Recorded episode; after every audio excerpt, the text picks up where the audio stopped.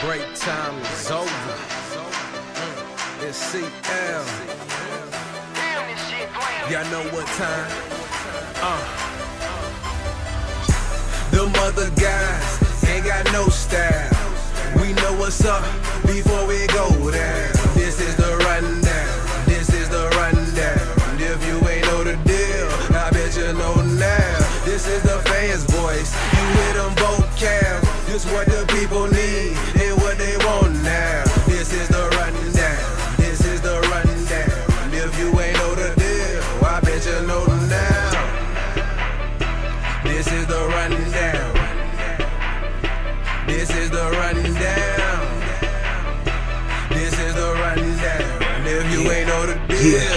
know now. Hey, hey, hey, hey. What they do, y'all? What's going down? It's your homie, homie. It's CL, back live on the Rundown Sports Podcast. Gotta know that. And I'd like to thank y'all for listening, however you listening. And uh, today's episode is brought to you by TheRundown.com. That's D-A Rundown.com. Gotta know it. That is Atlanta's very own home for sports, entertainment, and a little bit of everything in between. And uh, if you're feeling this podcast and anything we're doing, please go ahead subscribe on iTunes, leave us a review, rate us, um, or you can find us on Stitcher Radio. And I'm gonna try to get more consistent about putting every episode on YouTube. So uh, if you prefer the YouTube, we'll put it on there, and we'll even have a little bookmark so y'all can skip ahead to the different topics. Now, uh, with all that said, uh, today got a new homie on the podcast. I got Jay Hicks from the Hip Hop Sports Report, and uh, I had been following Jay for a little while, and since I just got back active, I had to go ahead and reach out to him because, as you can tell by the name of his podcast, uh, we got two of the same interests. So, hip hop and sports, a lot to talk about, so much to talk about that uh, I went ahead and just split it into two. So, uh, this first part right here is going to be mostly just the NBA playoffs because uh, he from Cleveland, I'm in Atlanta, and uh, we on a crash course. So we we talk about all that. And uh, without further ado, here's Jay Hicks. And uh, today, got a new friend on the podcast. I uh, I have Jay Hicks from the Hip Hop Sports Report. What's going down, Jay? What's up, good to see y'all. How you feeling? Oh man, I'm cooling right here in the A. Uh, taking a peek at this Hawks. I know you're doing the same. Absolutely, absolutely. Now, uh, no, I've been keeping up with you here and there for about, I say, the last year. I just haven't been active myself. So this is a long time in the making. So, uh, I wish I had a little bit more for you because I know I, uh, I really been keeping tabs on you, and uh, I like what you're doing over there. Thank you, thank you. I appreciate that, man. It's um, it's uh, it's gratifying work. It's gratifying work. It's gratifying knowing that you you're doing what you really love and that you working on something that is meaningful to you and you doing something that you was put here to do. You know, and so whenever you're able to do stuff like that, it's um, it's that's where you need to be. Okay, now, like, what's some of your influences that that sent you down this path? Some influences that sent me down this path. Uh, honestly, well, they, they come twofold. So first of all, I have a lot of personal influences, just people in my day to day life that know me, that know my uh, argumentative nature. Um, I've never been one to back down from a debate. I wasn't on a debate team in high school, but I could have been, Yeah. just because I love to. I love banter and I love the uh, to I've always been a little bit different with my opinions on um, sports and music, which is uh, kind of where I came with came up with this podcast. Uh, you know, like coming up, my favorite uh, athlete was Charles Barkley, and I grew up in uh in an era where everybody liked Jordan. You know what I'm saying? And I like Jordan too, but Jordan wasn't my favorite player. But I can sit there and tell you why Charles Barkley was the man. You know what I mean? So that's just kind of how I came up, and to this day it's still kind of like that in a lot of respects. Just um, you know, people like my parents, my brother, um, close friends of mine, always telling me, encouraging me to do stuff. I even had advisors in college that told me I could be the next Stephen A. Smith. You know what I mean? Mm. And and, um, and so I just kind of wanted to make something out of that. And then I, you know, I went to school to work in sports, and I and I did work in professional sports for a little bit, and um, and so now it's kind of like it, this. I'm able to use my website as a vehicle to stay connected and to hone my uh, written and verbal communication skills, and so it all kind of works out. So I've had those influences, and then I have professional influences, just um, people that I've worked with in business that have kind of encouraged me to come down this path, and and then just people who I've been a fan of, people who's either writing or podcasts I've been a fan of, and and um, just seeing people like Bill Simmons. I really admire Bill Simmons, even though yeah. he catches a lot of flack for, for for some of his opinions and some of the says and does. I don't agree with everything he says and does, but I just admire his grind and kind of where he came from and, and how he does the podcast thing and the writing thing and and how he basically came from nothing and just was self made. Right. That and um, and I like his his kind of approach to writing and things like that. So there's a lot of different um, a lot of different influences. Yeah, man, I'm a um, I'm a big Bill Simmons supporter myself. He uh, he do some real good stuff, and I like the whole Grantland swag and the whole little mob they got going there. Shout out Jalen Rose once again, uh, one of my absolute favorite podcasts ever. Uh, and uh, it's funny that you said that you was a Barkley fan because everybody was with Jordan. Now let me ask you this: What's your favorite color? What's my favorite? Yeah, what's your favorite color? My favorite color? Yeah. Um, black. Okay, so you must have picked black when everybody was ch- choosing blue. I mean, I like blue too, but I mean, I mean, black is probably my favorite color for a minute though. All right, because you know? uh, black black is beautiful. Black is beautiful. All right, because I was the same way. Everybody was going Jordan, so I went Shaq. Okay, and, Shaq was your blue. Okay, right. So when everybody went blue, I went red. And, yeah, uh, I, I, think that's that's that's like it's something about that when you always got to go with the the contrary to what everybody else is doing and it always ends up manifesting itself later on in life. And I just, I don't know. Sometimes I look back and I be like, yeah, I really was just different all the way through.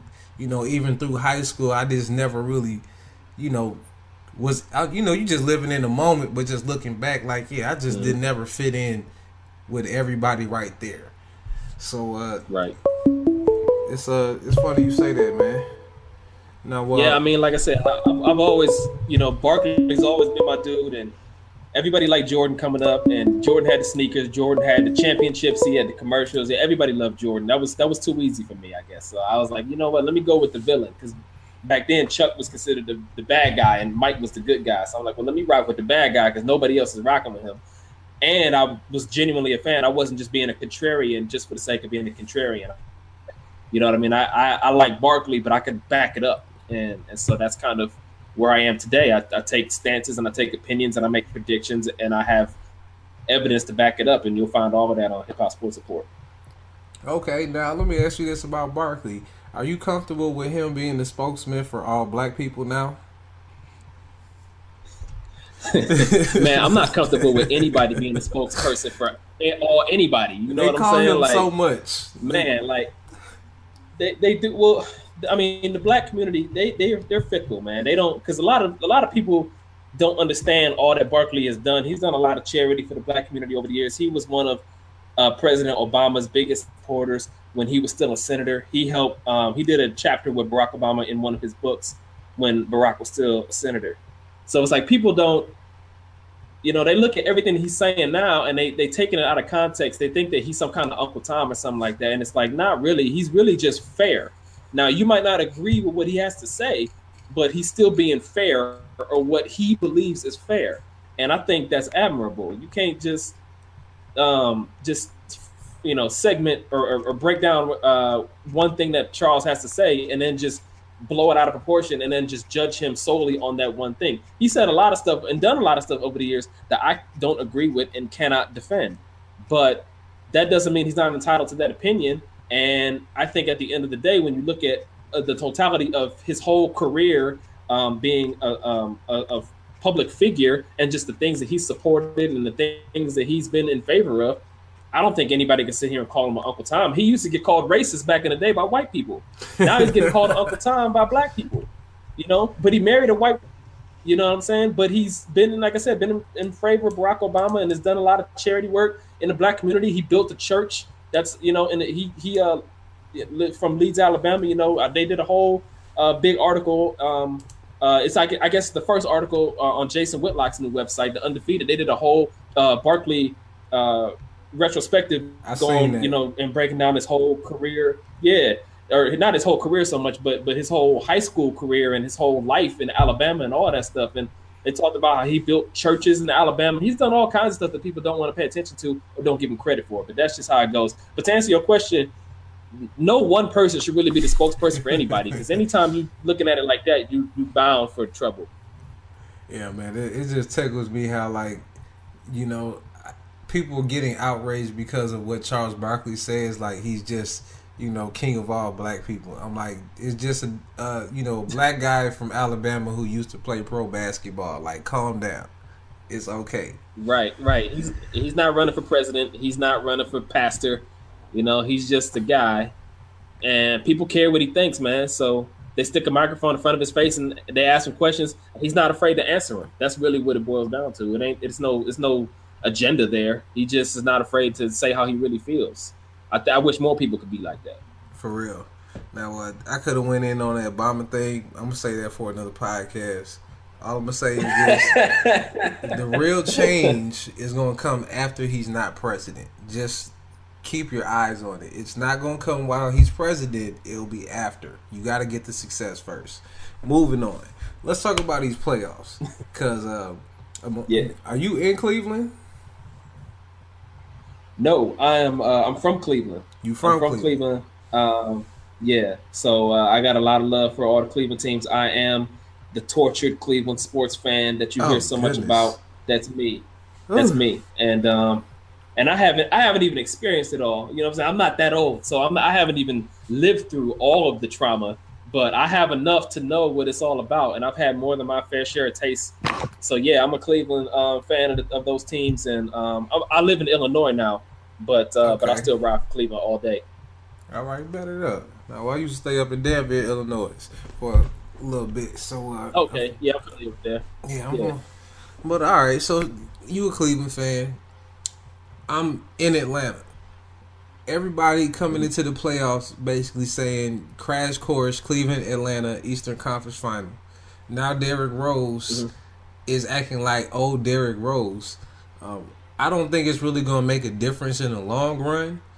But do you see Derrick Rose possibly stopping that crash course that Cleveland and Atlanta's been on? No, I don't. And it's not because it ain't, it ain't gonna be for a lack of trying. Number one, and it's not because uh, Chicago's not capable of defeating the Cavaliers in the series. I think the intelligent take coming into this basketball season was that Chicago was the team to beat, assuming Derrick Rose was going to be healthy, with the with the assumption that he was healthy and was going to remain healthy for the entire season, and looking at the acquisition of Pau Gasol, the maturation of Jimmy Butler, Tom Thibodeau still being one of the elite coaches in the league with that defensive foundation there, and the Bulls have done a great job developing players. You've seen how they develop Butler. You've seen how they develop Tony Snell.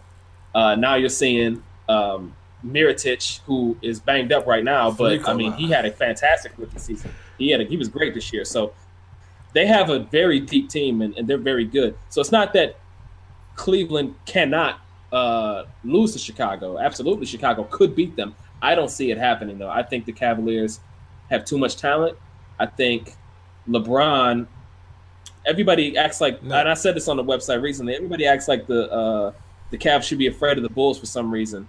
But why would LeBron be afraid of the Bulls? LeBron's beat the Bulls in the playoffs like four times. You know, he's he's gone head to head with Joakim Noah many times and Derrick Rose many times, and he's won. They've never beaten him in the playoffs. He's beaten them at least two or three times, if I'm not mistaken. And so, um, seeing the Bulls again in the playoffs is nothing new to LeBron James or the Cavs for that matter. So, I don't see, you know, I don't I don't look at that matchup and say that Cleveland's going to be intimidated by them. I think I think the biggest issue for the Cavs is going to be uh, is is their defensive uh, issues. They have a lot of they're out of position a lot of times on defense. They they don't have a lot of rim protection on defense, and sometimes they're just flat out lazy. And Chicago, though, is not a team that is equipped to take advantage of that because you see how much they're struggling with Milwaukee offensively right now. And Milwaukee's a pretty decent defensive team, but I don't feel like Rose is at a point where he can carry the offense like we're accustomed to seeing, like when he was an MVP.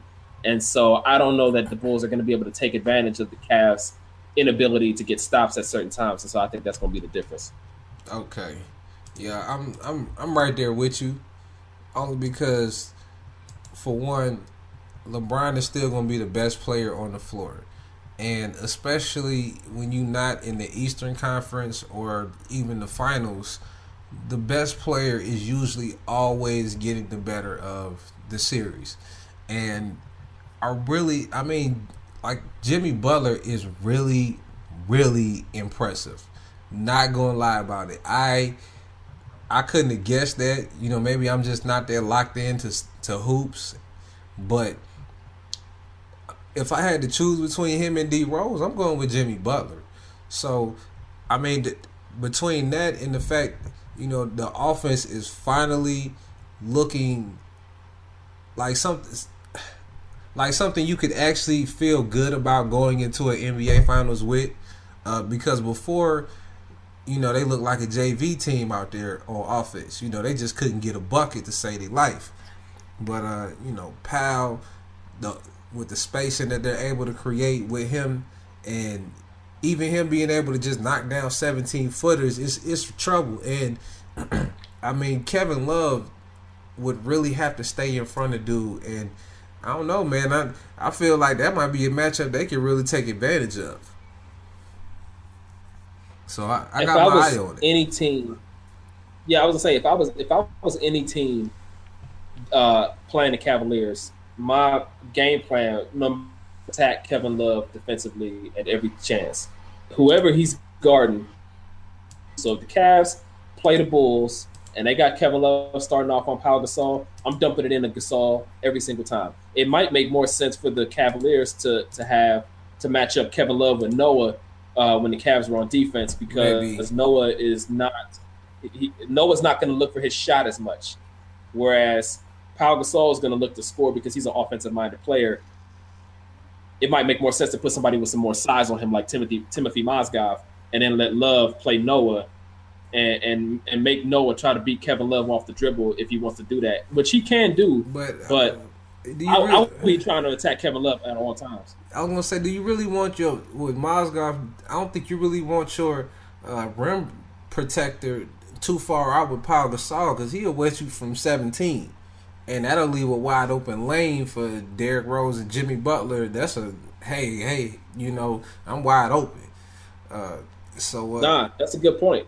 That's that, a good point. It's something. To, it's something to think about. But the Bulls they run a lot of uh, high low action with, with Noah too because they like to put Noah at the high post and let Noah operate because he's a he's a fantastic passer. So uh, either way, I think he's going to be drawn away from the basket a little bit. Mozgov is. It's something that the Cavaliers are going to have to do. They're going to have to get better, man. Their their team defense has has not been great uh, really at any point this season hasn't been great, but it especially has not been very good against Boston these first two games. They were much better uh, in game two than they were in game one against the Celtics. But as, as, a team, the Cavaliers have to have to get better defensively because I don't, you know, sooner or later they're going to come across some teams that are going to be equipped to take advantage of it on a regular basis, like the Atlanta Hawks, for instance, or pretty much anybody from the Western Conference. Okay, so I know you you you got a vested interest, so we gonna leave that one on. And I still think Cleveland gonna win, but I'm I'm just concerned. You know, if if Derrick Rose really gonna be Derrick Rose, I'm a little concerned now. It's it's just a little different than last time. Now, what I want to just talk. I don't think there's any. Go ahead. I'm sorry. I was gonna say real quick. I, I was real quick. I'm sorry. As I say I don't think there's any reason. There's no reason to believe that Derrick Rose is gonna be Derrick Rose. I mean, Derrick Rose, even when he's played this year, he shot like 20% on threes or whatever. Like, and he can slash some, but Kyrie Irving has improved defensively. J.R. Smith's a pretty good defender. Iman Shumpert is a very good defender. True. I think there's enough bodies on the cast, and they can always throw LeBron James on them and just shut them down completely because we've seen that in the playoffs before when LeBron was in Miami and Erik Spoelstra decided to stick Rose with LeBron, and Rose couldn't do nothing with him, and that was when Rose was at uh, Pete Derrick yeah, Rose. He was MVP He's not Rose. Derrick Rose. exactly. So worst come to worst, they stick LeBron on him, and and and he'll shut that down. So I think the Cavaliers got options on the perimeter. Got to know that, man. Now uh, I want to talk a little bit more in general. Um, one thing that I have noticed, and matter of fact, Bomani Jones already brought it up the other night, is guys that when you look, you like, damn, dude's still in the league. Where he been at? And for me, it was OJ Mayo. I knew he was in the league, but did not know what he looked like. When I saw him, I thought it was a Frederick Douglass impersonator and that really just got me off. Um, seeing Gerald Wallace on the Celtics bench, like, did not know he was buried underneath that contract. Uh, who else? I mean, like Charlie Villanueva. I mean, I can't believe how many different guys I did not know was still playing, and they're just out there on teams in the playoffs. I'm about to say, is anybody you noticed that that made you say that? Yeah, I mean, I'm trying to think, man. It's no nobody that uh, jumps out of my head that, that, I just had no idea that they even played for that team. Or something you um, just noticed. Trying to think. What's some things you really started yeah, just like, mean, like Milwaukee, for example? I didn't know that everybody on the team was the same size. You know, I was not aware of that because when I looked, I'm like, is everybody on the squad six seven and six nine? Like, this is different, and I see how it kind of does work on the defensive side, and that you know everybody being able to switch, but I just didn't know it. I, I really got to start watching a lot more basketball. Maybe that's just it, because I know you locked in, yeah, like you said, you got the League Pass, so you probably see a lot more than me. Well, what's funny is that uh, you know they got Jabari Parker on the Bucks too. That's about six eight. You know what I mean? Right. So he's not even out there. That's another one. But uh, one, um, I can't think of too many guys off the top of my head as far as uh, I know he was still in the league. I, will come back to that though if I think of somebody because I think there is somebody out there that I thought about recently, but I just can't pull that name out right now. But one thing that I've noticed um, about the playoffs in general is I did not know that Dwight Howard was looking like Dwight Howard again. Mm. Um, I don't know if you you know I caught any of the game last night. I saw that he caught about fifteen. He caught about fifteen alley oops last night, man, and um, it was yeah. really uh, it was really embarrassing for Dallas. Like I, I don't understand how they are going to show themselves, show their faces in Texas after that performance last night. I mean, like they had, they got Tyson Chandler on Dallas. Well, that's a whole nother situation. I was gonna say I don't know, like Rondo, man. it just wasn't a good fit. And I was wrong. I actually had Dallas going to the finals before the season started because I liked a lot of their moves in the offseason. And I picked on my on my site, I picked Dallas to upset Houston in the first round. Um, but what I did not know Dwight Howard was gonna look like this because we have not seen this Dwight Howard since Orlando. He wasn't playing like this with the Lakers. I mean, he he's got that bounce and that explosiveness back. I don't know if he had it was just his back was messed up or what his situation was, but he looks healthy and he looks uh, dominant on the defensive end. He's he's blocking shots, he's changing shots, he's and he's catching lobs on on the other end, and he's not. They don't have to worry about throwing the ball into him in the post and, and having the offense get bogged down with him with his whack post moves. They don't have to worry about that. They got.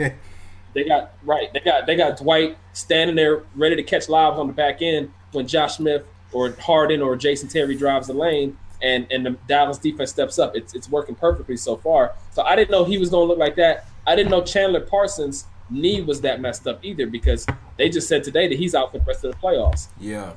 Had I known, I saw uh, if anybody, if any of my uh, listeners are listening to this podcast, I want to get a mulligan on that prediction for Dallas and six because I did not know that Chandler Parsons' knee was messed up, and I did not know Dwight Howard uh, went to uh, Germany and got the Kobe surgery or whatever, and came back looking like five years ago, Dwight Howard. So had I known that, I would have picked Houston. So no disrespect to, to my Houston people. I mean, it, it is what it is with injuries. You just never know, and uh, that's that's just like with the NFL. Uh, the healthiest team is usually always one of the better teams, and uh, absolutely that that always is, I guess you could say that's true in any sport. Um, Now, I will say this: the fact that Josh Smith was having a career night, I know it pissed off Rick Carlisle. And if you would have told me that Josh Smith was going to have a career night in a playoff game at the beginning of the season, I probably would have just said, "What kind of drugs are you on?" and like, well, at the I, beginning of the season, he was still on. He was still in Detroit at the beginning of the season, so that would have meant exactly. the Pistons would have made the playoffs. Probably. Exactly. So but, I mean, that's that's exactly what I'm saying. You would have told me that the, the Detroit Pistons would have been in the playoffs and Josh Smith would have had a career night. Think about how far we are from that scenario right now. It's incredible. It is, man. It is. But you gotta you gotta give him credit, man. As long as as long as uh, Josh isn't taking jumpers, yeah. It's what's funny about it, man. Is you could still like when he was in Atlanta, and you know this. When he was in Atlanta and he used to take those twenty footers and those three pointers, man, the oh, crowd oh, would just go, "Ah!" every time he would shoot. And it's funny is that you would see a little bit of that in Detroit, and you see a little bit of that in Houston now. Like those intelligent basketball fans are still just groaning out loud, like, "What are you doing?" Every time he's about to uh to lock and load from twenty, you know what I'm saying? It's just it's it's all bad. And he made one. I saw him make one yesterday, and then he took like two or three more, and he missed them all. And it's just like that's the uh, that's the one thing that that's that comes out of it. That's the good that comes out of it for Dallas that he makes the shot is that he's going to take a bunch more and they're not going to go in. But he's when he's not when he's not taking ill-advised jumpers and he's playing within himself, he can still help a basketball team. He can still rebound. He's still athletic and long. He can defend. And he was showing uh, uh, some some court vision last night that I had never seen from him before. So he was playing fantastic, man. He, uh, Dallas has all kinds of problems on defense right now, and Houston. Houston's probably the one team that I can't really figure out because all season long everybody said it was just about James Harden, James Harden, and just if you look at the roster from top to bottom, it's not an impressive roster, but they make it work somehow. And I mean, they're they're they're a great rebounding team. Uh, they're a pretty good defensive team, and and when they're hitting shots, man, it, they're tough to beat. Yeah, man, I'm I'm I'm thinking it's it's going to be a problem for them, and at this point, uh, I say if the Clippers really do have enough to get past the Spurs now, I think Houston could take them and definitely would be in the play for a championship versus Golden State. Now, who do you have in the finals? Let me ask you that first. So originally, I mentioned that I had Dallas coming out the West before the season started. So I make I make predictions oh, on the site okay. about wow. you know that's right before before the yeah, so before the season, I make predictions, and um, and and then you know if, if need be, I, I adjust them. Come, so I felt the need to adjust that Dallas prediction because I knew that they they weren't they weren't uh, a championship caliber team. But uh, before the season, I had the Cavaliers and the Mavericks, and uh, at the start of the playoffs, I adjusted that to, to Cleveland and Golden State in the finals. Um, and really, in in the West, it was all about the matchups and and how the bracket fell, I just feel like Golden State they're going to beat New Orleans without too much difficulty. And then when you look at the second round matchup against Portland or Memphis, I just felt like they were kind of have their way against either one of those teams. Um, and so to me, I think Golden State's biggest obstacle would be the San Antonio Spurs. See, and if they Memphis. play the Spurs, it, you think it's Memphis? I think it's Memphis, and I mean they would have to find their offense four times out of seven, but I really do think that Memphis would be the biggest like factor because they can't compete with them down low. Just no, there's no way around it. So if they were able to like just consistently get buckets on the on the Warriors, I could definitely see them taking them down. See, I think Golden State has enough bodies to throw at those guys. I mean, not no no disrespect to Z-Bo and Gasol, but if you look at first of all, Draymond Green has been fantastic this year. Shout out to the. Uh, I don't think anybody really expected him. Yeah, I don't think anybody expected him to be this this good defensively all season. But they played him at the three, the four, and the five all year.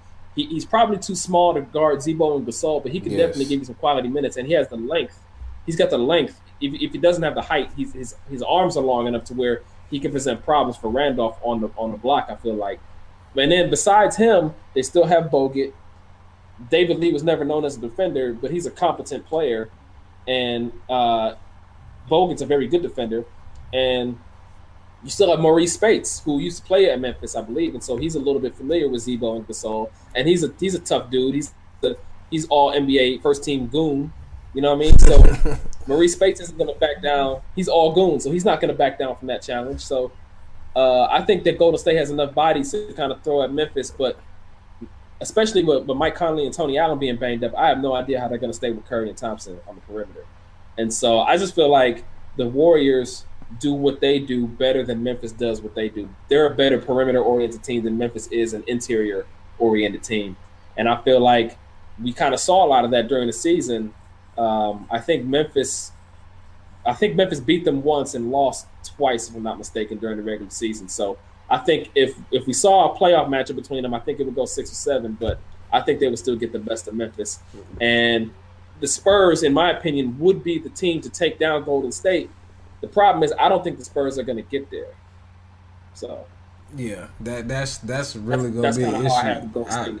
I, I, I think this is finally the time when we're definitely going to see the age on the Spurs because they're going to get bounced in the first round, and you know it's. You think they're going to get bounced in the first round? I see it, bro. It's at, at some point. I I think just eh, youth has just beat them. That's all it's going to be. And I know they're deep, and I know Clippers don't have a bench, but the five that there are, you know, to if they got to play forty something minutes, it is what it is. But they could beat the Spurs, and I I just feel like what's some, funny about that fresh legs, man.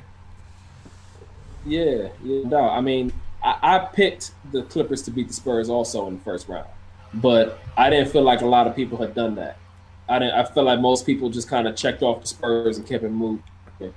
But I was thinking about it, and um, before the playoffs started, and I'm just looking at the matchups, and I'm just thinking like, I don't know how.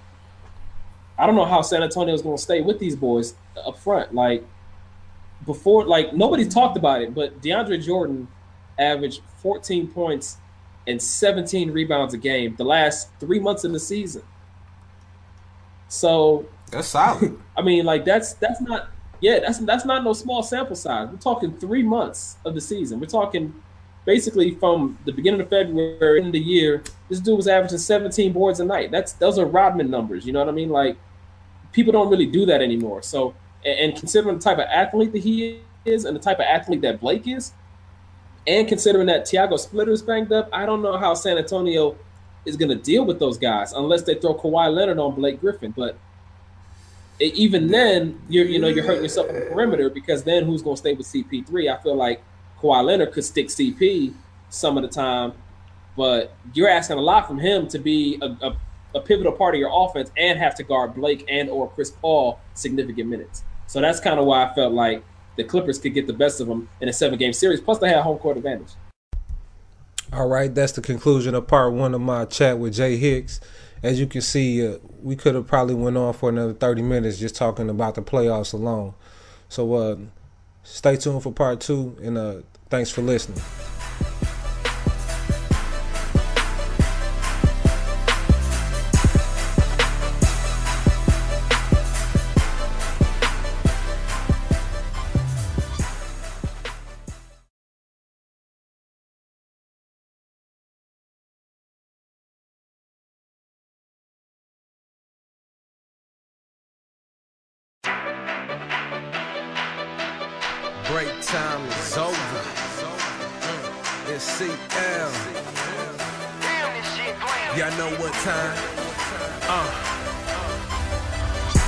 Them other guys ain't got no style.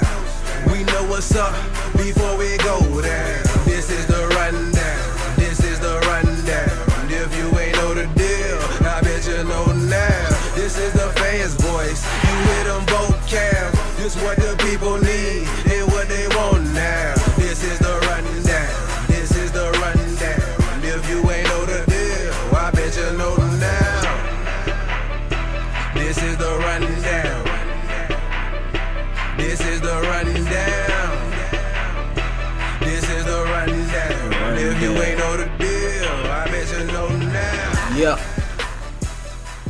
What's going down, people? It's your homie CL. Back once again on the Rundown Sports Podcast. You gotta know that. And uh thank y'all for coming back for uh part two of my chat with Jay Hicks. Uh talk a little NFL, a little Tebow, uh a lot of hip hop. I uh we didn't get too much into a lot of nuts and bolts, but he does a lot of album reviews, so you know I kind of asked him about a few of the projects that he's already reviewed, and then we kind of look into Drake. Um, a lot of stuff we covered in this one also. So uh, once again, without further ado, here's part two with, with Jay Hicks. I want to talk a little bit of NFL, and I don't know. At first, I wanted to talk NFL schedule, but I, I just couldn't get into it. I was like, I'm not ready for that yet. We I gotta really we gotta wait till the draft happens, and then that'll make things a little bit more interesting. So Can I, can I say something to that, CL? Can I, can I speak on that right quick? But go ahead. Yeah, I mean, I want to I want to applaud you for what you just said because I 110% agree with with everything you just commented regards to the NFL schedule. The NFL is trying to turn this into an event. It's not really an event. No, I don't not. care. Like, and I I love the NFL. They can't make me care about the schedule release. I look to see who the Cleveland Browns played, and I look to see because I'm a huge Tom Brady supporter. I look to see who the Patriots played, and that was it. I, I I've moved on. Like I don't I don't have any desire to to see who the uh, Jacksonville Jaguars are going to play in Week Nine. I don't care. Like you cannot make me care about that. It's a non-story, and they kind of trying to make it into a bigger story than what it is. And so, um, and then the other funny thing is you see a lot of the pundits and people on television and radio trying to go game for game and break it down and say, okay, well they're going to lose this first game. Week three, that's a win. Week four, that's a loss. You have no way of knowing right now. Mm-hmm. Anybody that pretends like they know right now is lying. Because, like you said, number one, we haven't even had the draft yet. Not at all. And number two, I mean, look at last year. Who would have thought that the New Orleans Saints would have would have not even made the playoffs uh, last year? Like they they wound up being a terrible team here, and a lot of people, yes. myself included, thought they were gonna they were a Super Bowl contender. So I, you don't know you don't know in in uh, April what the what the next NFL season is going to look like. How are you going to say in April who's going to win a game in November? Like you have no way of knowing. You don't know the injuries. You don't know anything. So yeah. I just think it's a non-story. I'm just glad. I just glad. I'm glad you had that position too. Okay, now you what you just said because I'm a Saints fan, and I did not like the fact that everybody liked us for the Super Bowl. I said, This is terrible. We're going to have a terrible year. I can't believe everybody is picking us for the Super Bowl. And it just happened. Like, I just knew it. I, there was nothing I could do about it because everybody was just like looking like the Saints. And I was like, I don't see what y'all see. Like, we got some nice pieces, but it's. I don't think we got the right staff yet. I it was it was a lot to do. So I don't know. I like I said, it's just too early to talk about the schedule. I, I need more details. But um, just tell me real quick though, what you think about like Tim Tebow stalking Mark Sanchez? man, I like um I, I always like Tim Tebow. I think I think it's kind of funny, man. Like I think black people hate Tim Tebow. I think you think so. Like a lot of yeah, I think I mean a lot of a lot of white folks dislike Tim Tebow, or I don't even think they dislike Tebow as much as they dislike the annoying coverage of Tebow. That's what I dislike. I don't like the constant round the clock coverage of Tebow 24 7. But I think a lot of black people despise Tim Tebow because they look at him and he's not the prototypical NFL quarterback, just like uh, we've seen a lot of uh, black quarterbacks aren't the prototypical drop back pocket passers. But the black quarterbacks have a tough road to hoe. You know what I'm saying? They, it's not easy for them to to get noticed. A lot of times, if you're a black quarterback in college football, they look at you and automatically say, okay, he's going to be a receiver in the league, mm. or he's going to mm. be, you know, he's going to be DB in the league, or a kick returner, or something like that. Like you can't—they don't even let you. Uh, uh, quarterback like Denard Robinson was a, was a very good college quarterback, and he's I wouldn't uh, say that a running back for the Jaguars, right? So, and then Tim Tebow comes along. You know, doesn't have has a decent arm, not the best arm, wildly inaccurate, and black, and but he's mobile, and I think black people are looking at him saying like, yeah, he's he's he's a lot like a lot of these black quarterbacks that They came get- before him who and couldn't get get a fair shake. So Mhm. Yeah, and, they- and so they can't wait to trash Tebow for that reason because so many people trash so many black. That's my own personal theory about it, but um, but I actually I don't I don't like Tim Tebow in the sense that I, I think he's a great player. I think he's a serviceable quarterback. I think he's a better quarterback than people give him credit for because the the line that I always go back to is it's never been proven that Tim Tebow cannot win in the NFL because when he had the he produced and he won. And we saw him take Denver to the playoffs. We saw him the comeback victory after comeback victory. We saw him win a playoff game. It's the same things that we saw him do on the collegiate level. So when I look at the Arizona Cardinals and they're throwing Ryan Lindley out there in the playoff game against Carolina last year, and I'm like, this dude doesn't belong anywhere near a football field. But Tim Tebow's sitting on the couch at home and can't get a phone call. Like that doesn't make sense to me. So um, I think Tim Tebow belongs in the NFL. I think he belongs in the NFL as a backup, and I think that if he makes the team and he winds up playing for the Eagles, I think he's going to win some football games for them. I really do. He may not win a lot of games, but I think he's going to win some because that's that's what he he's, he's it's never been proven that he can't do it. He's won at every level. And and see, I got a different theory about what Tebow's real role will be, and I've been hearing you know people kind of going toward a, a little like one side of it, which is you know he'll probably be a red zone threat, short yardage guy because of the type of offense that Chip Kelly run. Now I feel exactly what you're saying when it comes to like the resentment that Tebow might be receiving from the black community, and the thing about it is it's like what's your campaign and and like you know in 2015 when you got that campaign strong you can get people to just believe in you. And that's the one thing that you know a lot of them black quarterbacks back in the day just never had. They didn't come right now. You know if they would have had a chance to really like find a little platform and maybe give them a chance who knows what could happen. But most likely not because we know what it we know what what time it is. We ain't gonna we ain't gonna go too deep into it. You know, we for whatever reason Warren Moon just couldn't get into the NFL, where he just one of the nastiest quarterbacks of all time. So, you know, you could just see the writing on the wall. Well, it took a while. It took it took him a while. It so, took a while. And but when, and when he and when he got there, what did he do? He balled out when he was with Houston, you know, every time, and when he was with Minnesota. So, yeah. So I mean, it's um, it's it's weird, man. It's just it's just about opportunity. I think people don't like the the media scrutiny that comes with Tim Tebow, and they're afraid of that extra scrutiny and that extra attention. And so, rather than deal with all that baggage, they don't even pick up the phone to call him.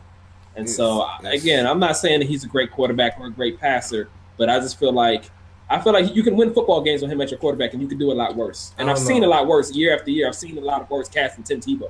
it don't work, man. I'm telling you, you can't depend on completing one pass in a game and hoping that you win No, I by agree. a field goal. So what I'm I'm thinking Tebow I agree. Tebow is going to be more of Chip Kelly's guy.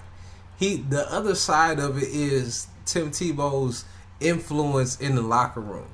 So when these guys come in and Tim Tebow has that effect on them, you know that like, man, I believe in Chip, and he's gonna fall in line, and he gonna lead others to fall in line, especially those that come in that's a little bit stronger in faith. They gonna already just fall in line. So I think it's more of a locker room thing that Tim Tebow is there more than it is just on the field.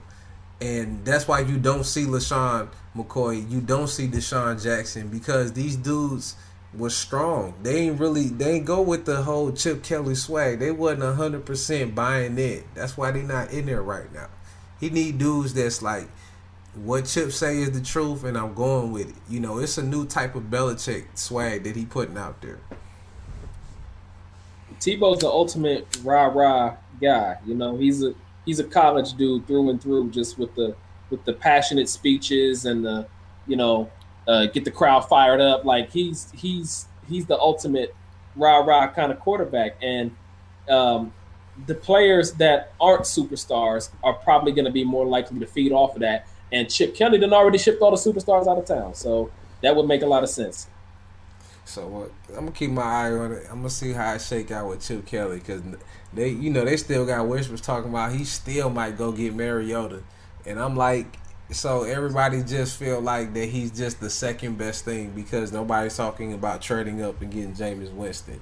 But anyway, um, I don't want to keep it going too long, but I want to highlight you about a piece that I seen on your website where you was talking about Mike Tyson and Tiger Woods and the parallels, and I really, as soon as it you, as soon as I read the title, I had to like sit back and I was like, I could already see where you're going with it.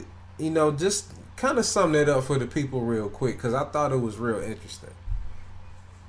Yeah, thank you. Thank you for reading this. So yeah, basically on uh, hiphopsportsreport.com, I, I put together a list of reasons why Mike Tyson and Tiger Woods was basically one and the same.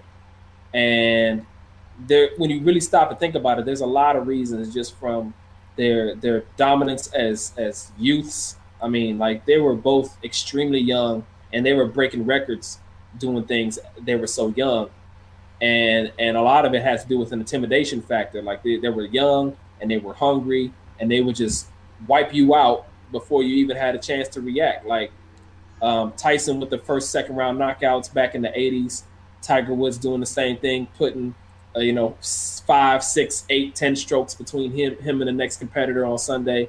And before, I mean, they were both electric talents, and they both lost their father figures uh, in their lives. You know, Tiger when he when his dad passed away, and and uh, Tyson, who never really knew his biological father like that, but his uh, mentor was Cus D'Amato, his trainer, and he died in the 80s, uh, right at the time Tyson turned pro.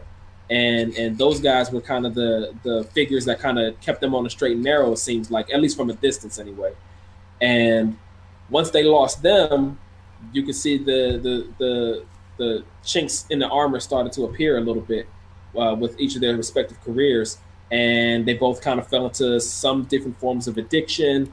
Um, they both were focused and they weren't on their games, and and they kind of the the fall off was real quick for both of them, and and they and Tyson was never really able to fully recover um, after he went to prison.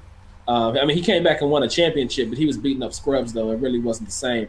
And mm-hmm. Tiger, we've seen Tiger win a bunch of uh, events that are nice, but they're not majors. And anybody that's ever heard a Tiger interview knows that he's all about the major championships. And so until he wins a major, we're we're gonna be longing for that old Tiger Woods, just like everybody was still longing for Mike Tyson to this day. We're still waiting to see or wishing that we could see the heavyweight division look like it was when Mike Tyson was at his peak. And so uh, I just thought it was interesting the different parallels between them. And and it goes so deep, man. Like just cult, the cultural influence between the two of them. It's just it's just a lot, man. It, and I never really thought about it. I just kind of stepped back and was just like, man, they're they're their paths in, in their sports careers have been very, very similar. And hopefully, Tiger's able to turn around, turn it around before it's too late. Yeah, and uh, and immediately I just thought of like the controversy with women, and really just the precipitous drop off right after that, and that was like, mm-hmm. man, that's that that's real deep right there, and I'm, I'm trying to think like does that really do something that permanently damage the psyche?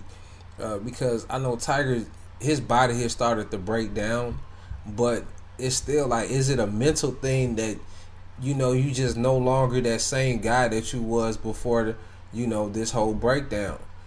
And and I don't know man. I, I hope Tiger at some point does win him another major. You know that was the the sole reason I ever even paid attention to golf I mean, uh, as right. soon as he won the Masters, I mean my uh, my uncle Red, who uh, passed on, he actually gave me the first Tiger Woods game that came out on PlayStation. So I've been locked mm-hmm. in with Tiger since a child. So uh, you know, I, mm-hmm. I want dude to be right, but it's it is not looking good, man. I mean, people still want Tiger to be great, just like they still want Mike Tyson to knock people out. Like that's what people want to see. They they love that that dominance in the individual sport. You know what I mean? That's that's what's cool to people. And so, um, you know, like they talk about parity in other sports, like parity in the NFL is such a big thing. They don't want parity in golf. They don't want parity in boxing. They don't want parity in tennis. They want somebody to go that's going to go out and dominate every single match, every single fight, every single opponent, every single major. And Tiger Woods for a long time was that dude. Him and Mike were the same dude, man. They were the same dude. And like you said, I don't know if, what the problems with women. I don't know if there's any correlation directly with that. Um, maybe it has something to do with the fact. I mean, uh, well, I, I mean, I guess you could say neither one of them had a lot of respect for him, and, and we both kind of, you know, we, we saw that in both of them, just as far as how them they were womanizers and that kind of thing. Um, but when they had their house in order, they was on top. You know, when, when when Tyson was married, even when he was married to Robin Givens, he was heavyweight champion of the world. So I mean, I don't know. It's um maybe there's something to be said for that. Maybe you know a, a good woman is hard to find, and if you can find one, maybe she'll help you get back to that point. Maybe is is Lindsey Vonn and Tiger? Are they still rocking out? Maybe that'll help. They still rocking because uh he fell and not one of his teeth out while he was at one of her events. So uh yeah, man, they uh, they still getting right. it. So I don't know, bro. that's why I said I'm, I'm, I'm rooting for dude. I'm glad he got a, got somebody that's uh, like kind of more on his level. I never agreed with him marrying the nanny for somebody else, um, but uh, that's just me. That's my personal beliefs. If you like uh, the number one golfer and a hundred million dollar athlete or a billion dollar athlete, whichever one he is, uh, you know, you I don't think you should be trying to go after the nanny type. I think you should have somebody who kind of had a similar path, you know, kind of a lot of money in the bank, made their own way type thing. But uh that's neither here or there. The ladies like to call that the ladies like to call that equally yoked. yes, there you go. That's the phrase they always go back to. There you go. So we exactly. So that's what I think Tiger should have done in the first place. So I'm glad he's in that space now. Now what? Want to talk a little hip hop before you get out of here? Um, but real quick, who you got? Manny Pacquiao, Floyd Mayweather. Uh, Floyd Mayweather, and I don't think it's going to be all that close. Um, I, I, mean, I've been a Manny Pacquiao fan for a long time. Um, Floyd Mayweather, I mean, it's nothing that you probably haven't already heard before, but he's the best defensive fighter I've ever seen. Yes, and you know, far be it for me to to to be the guy to bet against the guy that's never lost a fight. I don't see how you can sit there with a straight face and pick Manny Pacquiao. Not you, but anybody can sit there with a straight face and pick Manny Pacquiao to win. But Floyd Mayweather's never lost a fight in his career. I've been watching Floyd Mayweather fight for 15 years. I've never he's I've, he's been great from beginning to end. He's still great to this day, yes. and he's 38 years old now. But um, I think what you're gonna see is I think Manny he's reckless and and he's just a tornado in the ring, and that's just kind of what he does, and it works for him. He's got to try to dirty it up and turn it into a street fight rather than turn it into a, a boxing match because he's not going to outbox Floyd Mayweather.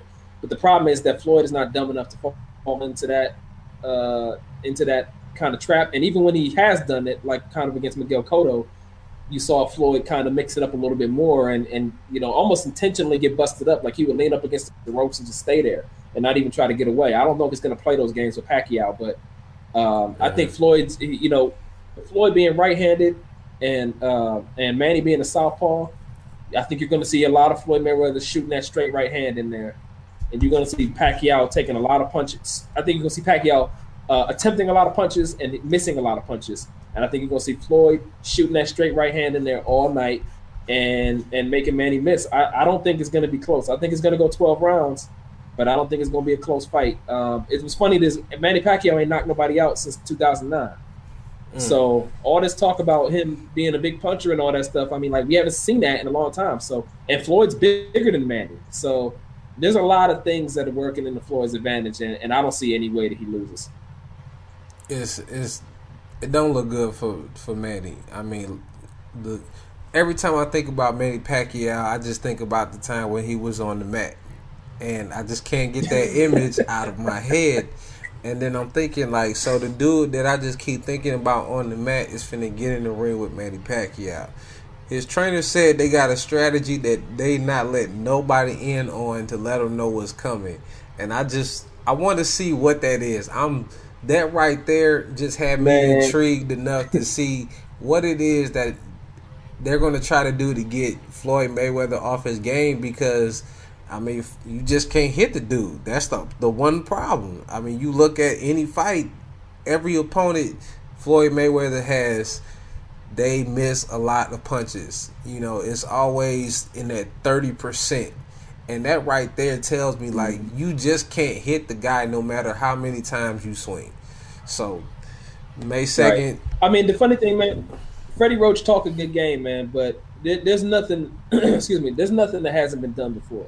So if his strategy is to go to the body a lot and work the body, you know, we we've seen people try that in in many fights past before. excuse me. That's not that's not a fight that we haven't seen fall. Like he's not dropping any kind of new wisdom or knowledge by saying like, oh, he's going to work the body a lot. We even saw Jose Luis Castillo try that method against Floyd Mayweather back in the day. So I mean, I'm not saying that that's his strategy. I don't know what his strategy is, but whatever it is, whether it's work the jab, work the body, uh, try to make it a, a, a, street fight, whatever. Like it's nothing that hasn't been tried before, and it's nothing that hasn't been tried against Floyd Mayweather. So I don't know what they're gonna do that hasn't been done. And I think ultimately Manny's to revert back to who he is. Manny's fought like 57 fights in his career, and he's the same dude. He likes to mix it up. He likes to punch, and he likes to get punched. So that's not to change. Yeah, so we in the same boat. So uh, May 2nd is going down, and uh, I'm definitely going to be tuned in. But uh, let's talk a little hip hop, man, and then I'm going to let you go because I know we've been kicking it for quite some time. Uh, now, you be, you do a lot of album reviews. So tell me who's in your playlist right now? Like who who's making solid music to you right now? Uh, a lot of people actually. I think it's uh, pardon me. I think it's a lot of people. I think we're in a good spot right now in hip hop. Um, I'm spent a lot of time at, in the first quarter of the year listening to uh, Fab's Young OG project, and um, and uh, it was funny. As Fab actually retweeted one of our articles. That was really funny. Uh, so you know, I, I, got a lot of love for Fab off of that. But besides that, Fab, his I thought I like the Young OG project a lot. I like um, shout out Loso. I like Currency's new one. Yeah, shout out Loso. Uh, I like uh, Currency's new one, uh, Pilot Talk Three. Uh, so, but I've been a Currency fan for a minute. Uh, I'm still rocking with To Pimp a Butterfly, Kendrick Lamar. We, we talked about that on the on the on the podcast also. Um, um, what else? Uh, Joey Badass's album is interesting. I thought that was an interesting album. It was really? it was so '90s. I'm not even convinced that that dude is really 20 years old. I think that dude is. I think he's older than me. I think that dude is like 34 years old or something like that. Did nobody really know that? But he's he's actually like in his mid 30s or something. Because for him to have the kind of vocabulary and perspective that he has, and couple that with the with the sound of the music. It sounds straight out of 1990, like like mid 90s, 94, 95 hip hop. It's crazy, but uh, but his album was good. Uh, and, and, Big Sean's album was dope too. I thought Big Sean's was dope, and Lupe's was dope too. I mean, it's a lot of it's a lot of good music out there. And I mean, you know, you might not believe me, but all that stuff is still in my rotation right now. Okay, I mean I believe you because that's a lot of people that I rock with. You know, I haven't had a chance to check out Joey Badass myself, but and but uh, he definitely got some potential, and really I just I don't know I haven't had time to just really sit down and listen to music. Like I I still haven't heard Kendrick. Um, I listened to Big Sean. I was I was glad that he did something that was a little bit more I guess you could say like grown up. You know, I, I felt like he was a little bit more serious on this album. Uh, now, what you think about Drake's project? Because they called it a mixtape, but then as I realized that Cash Money only makes money off Drake when he puts out an album because Drake owns 100% of his publishing. So they had to grab it and call it an album. Uh, but it's essentially an OVO mixtape. I felt like that's one of the best projects he ever did. Now, do you feel like that might be? I don't know. I say it's a prequel to a classic. So, tell me your opinion on that Drake. And uh, out of all the stuff that you heard so far this quarter, like, do you consider any of it a classic? Well, what's funny about that is that um, Drake, his uh, excuse me, Drake's uh, project is probably going to be the next Tale of the Tape review that we do, because I haven't done that yet. But mm. that's probably going to be the next one coming. Um, in general, without without stepping on that too much, uh, I did not love that uh, that project as much. Um, if you can hear, if you what is it? If you if you can read this, it's too. It's what is? I don't even remember the name of it. If you can read this, if, it's too late. If you can read this, it's too late. Yeah, okay. If you can read this, it's too late. Um, yeah, that one. I mean, it. Here's the thing, man. With with artists as talented as Drake, they don't really make bad music. Very seldom do you see somebody that talented just make something that's just not that good. Like that's kind of how I felt about Yeezus. I didn't like Yeezus at all, really, except for like maybe three songs, and it was only ten songs altogether. But Kanye West is immensely talented, and so he he she tried something different. I just wasn't rocking with it, but that doesn't change the fact that he's not immensely talented, and that doesn't mean his next one won't be great. Drake is kind of in the same spot where he can't really make something that's completely whack to me, anyways. Unless if you're a type of person that really is not into that kind of softer stuff and you really into some more rugged traditional gangster rap, then you're not going to really rock with Drake too much. But in general, though, I thought that that, that project was not his best work, in my opinion. Um, it just, I, I just, I don't like the fact, I don't like when Drake doesn't rap. I don't like the, I don't like when Drake doesn't rap. Let's just leave it at that. Okay. like I like like I understand that his singing and stuff is what separates him and and his singing is dope a lot of times, but um, I just feel like sometimes it can be too much of a good thing. And I just I would rather hear him rap more like we heard on uh, 6 a.m. in New York, that record, which is the last album, the last track on the album or on the mixtape. And that Drake, you don't hear that Drake all that often. That's that's the Drake that I would more so want to hear, just him just ripping, you know what I mean? And yeah. not worrying about the, the melodies and the singing and all that stuff as much. And so, um, but it wasn't, it's, it's not like it's whack though compared to what else is out here, but it's just, it's just, um, to me, I think that Drake's done a lot better work than that before. Okay, so. But, oh, and you so you had a second part. You said about the classic. Yeah, um, I'm about to say, let me, let me cut I in. I wouldn't. Real quick. Oh yeah, go like, ahead. Go ahead. I say the point of this mixtape to me is really to put OVO out there. This was like OVO featuring Drake, and the you know the only reason it came out the way it did is because of course it's Drake. So the whole thing being produced by Toronto uh, producers, not really a lot of outside production at all. Um, I think it might have been like one track from somebody that wasn't from Toronto. Uh, it really just showed me that Drake is about to cook up his own little thing, and this is just the first sample. So I'm looking at the more developed version coming out very soon, and I'm thinking the next Drake project will actually be the classic. Uh, I don't. I don't disagree with that. I, I think you make a good point that a lot of a lot of what he was doing was trying to put his his his crew on, put his team on. Everything, you know, he I think he had like the the number six in like five different track titles. Like it was all about the six, and so yes. um, he was really trying to hold it down for for Toronto on this record. And I, I agree with you that that was that was one of his main objectives, or so it appeared. And so, um, yeah, I mean, I don't I don't disagree with that at all. I think I think that this could that could be the prequel for the next great Drake record, Drake album, or whatever. Um, like I said, Drake's talent to me surpasses just about anybody. It's it's pretty much second to none. So I mean, nothing that he would do would shock me. If he came out with with the best album of the last ten years on his next album, it would not surprise me at all. Definitely, I'm I'm can't wait to see what's going to come next from the dude and to see if it's actually going to be on Young Money, Cash Money.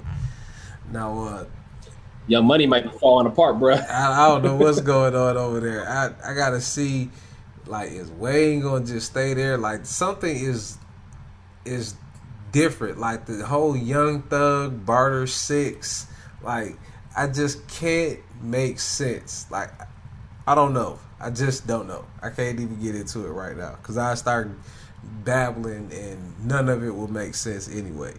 Um, But tell me, like you know, first quarter, any any classics out of that music you heard? I know Kendrick's is a little different. How that's it's, that's what everybody's describing it as. It's something a lot more jazz influence. I still haven't got my teeth into it, but I mean, is any of them like? If it was in the Source magazine, five mics or what you got to tell the tape is is it ten out of ten?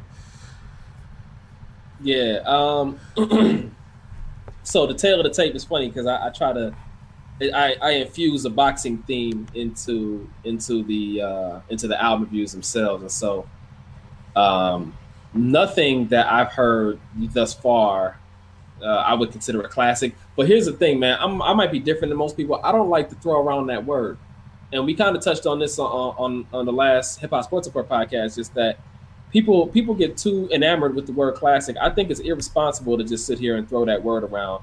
Just like anytime uh, a, a, popular artist puts something out, they they automatically mm. label it a classic. You know, I mean, to to be a cl- part of being a classic to me is having music that can stand the test of time, and not right. something. It can be great in the moment, but if it can't stand the test of time, can we really call it a classic? I mean, classic by definition means that it's it's it can it's it's enduring. The music lasts. It mm-hmm. it it carries its influence throughout other artists and other projects and, and it influences other people and other musical sounds and, and ideas and creativity.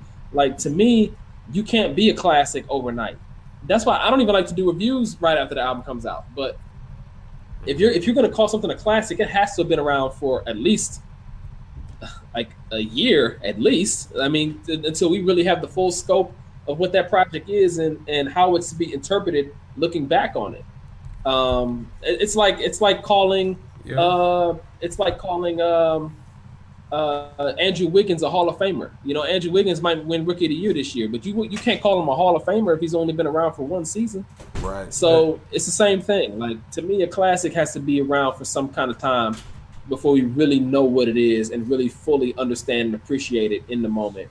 Um, it just takes time. And so, uh, to answer your question, no, I don't think anything that I've heard recently is a classic, including Kendrick's album. I don't think it's a classic either. The last album that I think that I've heard that is probably the closest thing to considering a classic would probably be um, uh, Kendrick's last album, um, "Good Kid, Mad City." That's probably the closest thing that I can think of recently I thought, um, and I and going back a little bit further than that, I thought Nas's "Life Is Good" was close to that level, and I thought, um, uh, thought Drake's "Take Care" was close to that level too. Okay, so "Life Is Good" was was pretty dope, but I think the one before the Untitled, I'm still rocking mm-hmm. to that one right now. Like I can't get enough mm-hmm. of that, and I was I just felt him all the way through it. It was just it probably because yeah. it was like pre-Obama and it just felt in the moment it felt good. And then it's like when I I like got a new phone and I was looking for music and I was like damn I still like every song on this CD and it's you know that's mm-hmm. a piece of work too. But man this it's it's hard to really pinpoint at what point something becomes a classic but I feel like I could tell after I played through it for at least a week because if I still feel like playing through more than 80% of the songs, then I'm like, okay, this will probably be in my CD forever. Like, I'm just going to have to just take it out because I'll just keep listening right. to this. And once I hit that point, then I know, all right, that's that's going to be a classic. Um, you know, if I didn't buy it, then I'm going to have to go buy this one. You know, because uh, right, I can't I can't be uh, giving away money. I'm not in that position yet. But uh right, I feel you on that. But I mean, I think that um I, the the thing about Life is Good that made it different to me is that it was Nas making music for for his fan base and for people that are in his age bracket. You know what I'm saying? It was music specifically to people who are like in their 30s, 40s. Right. And I thought that was dope because to me, hip hop is such is such a young man's game, and it's so focused on youth and the youth movement and youth culture, all that stuff. That very seldom do you see artists make relevant music within this genre at that age. And Nas was like, you know, 40 at the time that he made it or whatever, or close to it. But he's rapping about his daughter and raising his children. He's rapping about divorce. He's rapping about stuff that's that's real and, and stuff that real people go through on a day to day. So that's what made that album special to me. I don't disagree with you though. I thought I thought the Untitled album was dope, and um, yeah, I even had somebody. I heard somebody on social media say, "Why is Kendrick getting so much love for To Pimp a Butterfly when Nas did the same thing on the Untitled record, you know, five years, six years ago?" Mm-hmm. So, um, I probably shouldn't even have told you that since you haven't listened to it yet. I mean, but, it is um, what it is, bro. It's just something that I heard, you know. Yeah, yeah. I don't need no spoiler alerts. I'm, I'm not tripping like that. I'm not one of them people like, oh, I haven't watched it on my DVR yet. Don't tell me the ending. I'm not tripping, man. I'm straight. but uh, hey, man, we uh, we've been running quite a bit, and uh, I still got a couple things I got to get to myself. Um, but man, I do appreciate you coming on, Jay. Um, before we get out of here, why don't you tell the people where they can find you and uh, how to get uh, in no doubt, man. Thank you. My bad. Oh yeah, my fault. I mean, uh, uh, cut you off there. No, thank you for having me. See, uh, man, I appreciate it, and um, and uh, I think it's, it's cool to see to see young brothers uh, like yourself, like myself, doing what we're doing out here, and um, we're taking on this podcast thing, and, and we're making stuff grow and making stuff happen. Uh, so I appreciate the opportunity, of course. Oh, no and thank doubt. you for reaching out. Um, yeah, uh, hiphopsportsreport.com is my website. Um, I'm on Twitter at twitter.com uh, slash HHS report or at HHS report. I'm on Facebook as well uh, at HHS report or facebook.com slash HHS report. And uh, the podcast, excuse me, the podcast is hiphopsportsreport.com um, or hip hop sports report podcast on iTunes, I should say and it's on Stitcher as well. So um, so we're in a lot of places, man. And uh, you know, we talk hip hop, we talk sports, and we try to blend the two when it's necessary, and, and we try to speak intelligently and and um, and candidly on both subjects, and we make predictions, and we do a lot of different other fun stuff, man. And we got a lot of changes in the works, and we've we've grown a lot within the last year. So um, we're doing a lot of good things over there. So I appreciate anybody that's been supporting to this point, and uh, and and any future supporters that I get off of this podcast. Thank you very much. I appreciate that as well. So thank you for the opportunity. See, I really had a lot of fun tonight, man. Man, anytime, man. And you know, I, I had a joy kicking it with you. And so, man, you always welcome to come back. You got something you want to get off your chest. You know, you welcome to come over here too. And uh, you know, shout out to all my fans out there. You know, I be having things going on. So if y'all miss me on the podcast, y'all go check him out, see what he doing, and uh, you know, just add both of them to your feed. So uh, I appreciate it, man. You coming on and uh, you know spending some time and uh, so you be easy, man. Yep, you do the same. We'll have to we'll have to uh, make it work somehow. Get you back on uh, on our podcast sometime soon. We'll make that happen too. I'm most definitely, man. Just let me know.